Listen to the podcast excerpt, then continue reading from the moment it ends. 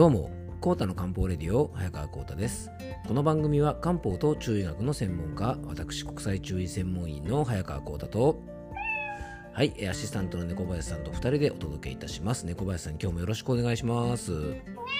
はい、よろしくお願いします、えー、今回はですね、防災の日に考える予防の大切さ、病気も防災も未病戦防というテーマでお届けしたいと思います。えー、今日から9月ということでね、毎年あの9月1日は防災の日ということで、まあ、いろいろね、地域の防災についてま考えさせられる日ですよね。まあ、ちょっとそんなお話をしたいと思うんですが、まあ、本題に入る前にですね、えーと、昨日はですね、お昼の12時半からツイッターのスペースで、えーと、お話をさせてもらったんですね。まあ、癒していいと思うというですね、この番組でも、えー、ご案内をさせてもらっているツイッターのスペースを使ったトーク番組なんですが、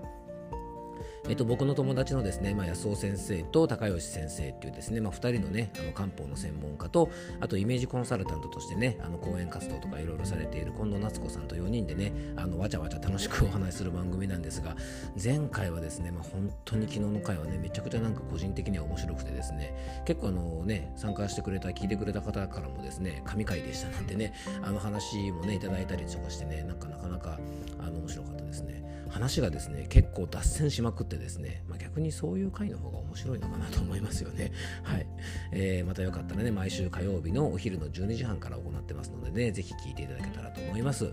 でそのねスペースが終わった後ですね、まあ、すぐ車に乗ってですね、えー、っとラジオ局の方をして、えー、その日はね1時40分からですねラジオ番組の方に出演してきたんですね。で FM 甲府というね地元のラジオ局に、えー、出演してきたんですがその回もですねそのラジオの方もですねなんかまあ個人的にはめちゃくちゃなんか楽しくてですね毎回すごく楽しいんですけども あの昨日の放送はですねなんか特に楽しくてえっ、ー、とね番組のねテーマがですね夏休みの最終日の思い出っていう番組テーマだったんですね。で僕がねそのテーマを知ったので、えっ、とね、ツイッターの方で FM コープさんのアカウントのツイートをですねちょっとリツイートさせてもらってコメント付きでね。で僕の思い出は夏休みのね夏休み明けの初日の朝に、えっとうちのね、えっと袋にですね今日あのうちわが必要だっていうのをですねその投稿する日の朝に言ってですね、まあ、あのうちのねあのお母ちゃんが無事切れてですねもうボロボロになったなんか七輪かなんかで使った後ぐらいのですねボロボロになった、えー、ピップエレキ板って書いてあるですねのおじいちゃんの写真が入っている、あのー、まあ、うちわをですね僕に手渡したっていうねそういうエピソードをねあの話したんですね。そしたらですね、そのツイートを見てくれて、番組パーソナリティの方がですね、拾ってくれてですね、このね、ツイートめちゃくちゃ面白かったですみたいな話になって、えー、ピップエレキバンおじいちゃんの話でね、かなり盛り上がったんですね。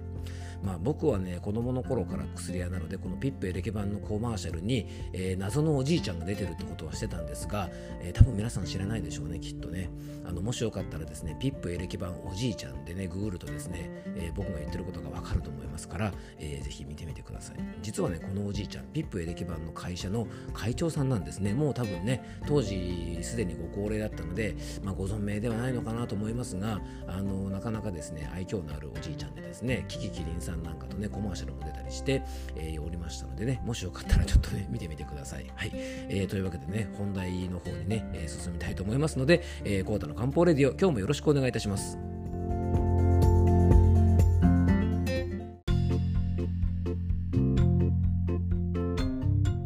ということでね、今日の本題の方に入っていきたいと思うんですが、初めてね、この番組聞いてくださった方からするとね、なんかピップエレケ版おじいちゃんとかって、この人何言ってるのかなって あの思うかもしれませんが、あの、こんな番組なんですけどもね、あの、もしよかったらね、これからも聞いていただけたらと思います。結構話が脱線したりとか、えー、健康とかとはですね、あんまり関係ない話に行ってしまう時もね、特に前振りの話はね、えー、言ったりしますがね、えー、猫林さんがちゃんと修正してくれると思いますのでね、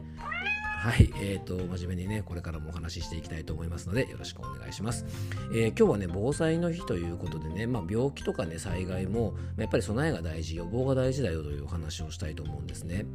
で、えっとまあ、今はコロナ禍なので地域での防災訓練ってねなかなかあの開催できないところが多いと思うんですが、えー、コロナ前にはですね大体あの防災の日ですね9月1日に一番近い日曜日とかにね各地区で防災訓練みたいなのが行われたと思うんですね。まあ、避難のね訓練をしたりとか学校とかでもですね、まあ、机の下に隠れたりしてね地震が来た時を想定して、まあ、いろんな訓練がされたと思うんですね。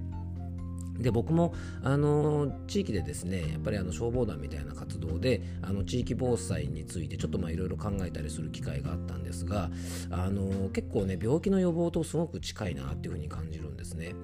例えばね地震が来た時に倒れそうなブロック塀がどこなのかとかね、まあ、そういうことを確認して、まあ、避難経路を考えておいたりとか例えばね本当にあの地震とか災害とか、ね、来た時に、まあ、どういうものが必要なのかってものを備えておいたりとかあと今だったらねこのコロナ禍での避難ということで例えば300人今までだったら収容できたところに50人しか入らないとなったらじゃあその時に他はどうするのかとかあと今年のようなですね猛暑の場合避難所の熱中症対策はどうするのかとですねさまざ、まなね防災上の問題があると思うんですねでねこういう問題点があるっていうのはですね、まあ、体の調子で言えば未病というやつでね、大きな病気にはならないんですけども弱っている場所弱りのサインだと思うんですよね。でねあの病気でもですねこの弱りのサインをまあいいやってね適当にお茶を濁してしまうとですねいざ本当の災害が起こった時に多分大変なことになっちゃうと思うんですよね。で問題のね、えっと、根本的なところから少しずつ変えていくとですね有事の際ね例えば災害であれば地震とかね、まあ、洪水とかが起きた時に、えー、しっかりねあの防げると思いますしきちんとねあの防災、まあ、いわゆるこう逃げたりとか避難したりすることができると思うんですよね。でね体で言うとですねちょっと弱ってるところが見つけた時にちゃんとお手入れをしておけばですね大きな病気に、えー、変わらないと思いますので、まあ、こういう視点から考えるとですねやっぱりあの防災も、えー、病気の予防も非常にあの近いところがあるんじゃないかなと思います。まあ、昨年からはですねコロナ禍で、まあ、避難訓練の場合もですね、えー、さっきもちょっとお話ししましたが避難所に収容できる人数が非常に少ないので結構ね原則自宅待機なんていう風なね、あのー、お触れも結構出てます。じゃあどういう基準でね避難所を使える人を選ぶかなんてこともやっぱりこれあらかじめね、まあ、これは行政の方々がねしっかり考えていると思うんですが、あのー、対応をね考えておかなきゃいけないと思いますし例えばねあの皆さんのご家庭とかでも、まあ、一時避難所とかですね二次避難所がいっぱいの時に、まあ、どうするかみたいなことはですねやっぱりあの最終的にはねやっぱり行政のね方ももちろんいろいろやってくれますが僕たち自分の体とかね自分の身は自分で守らなければいけません。で例えばね災害が起きた時にやっぱりまあこう行政とかを非難することって簡単だと思うんですけども、まあ、避難してもですね自分たちの体は決して守れるわけではないんですね。でこれはですね病気になった時にね、あの病気になってしまった原因というのはやっぱり自分の生活習慣とかにあると思うんですね。まあ、それをですね、まあ、お医者さんのせいにしたりとか、まあ、この薬が効かないからだとかですね、まあ、医者任せとか薬任せにしてしまうと本当に大事な自分の体が守れないと思うんですよね。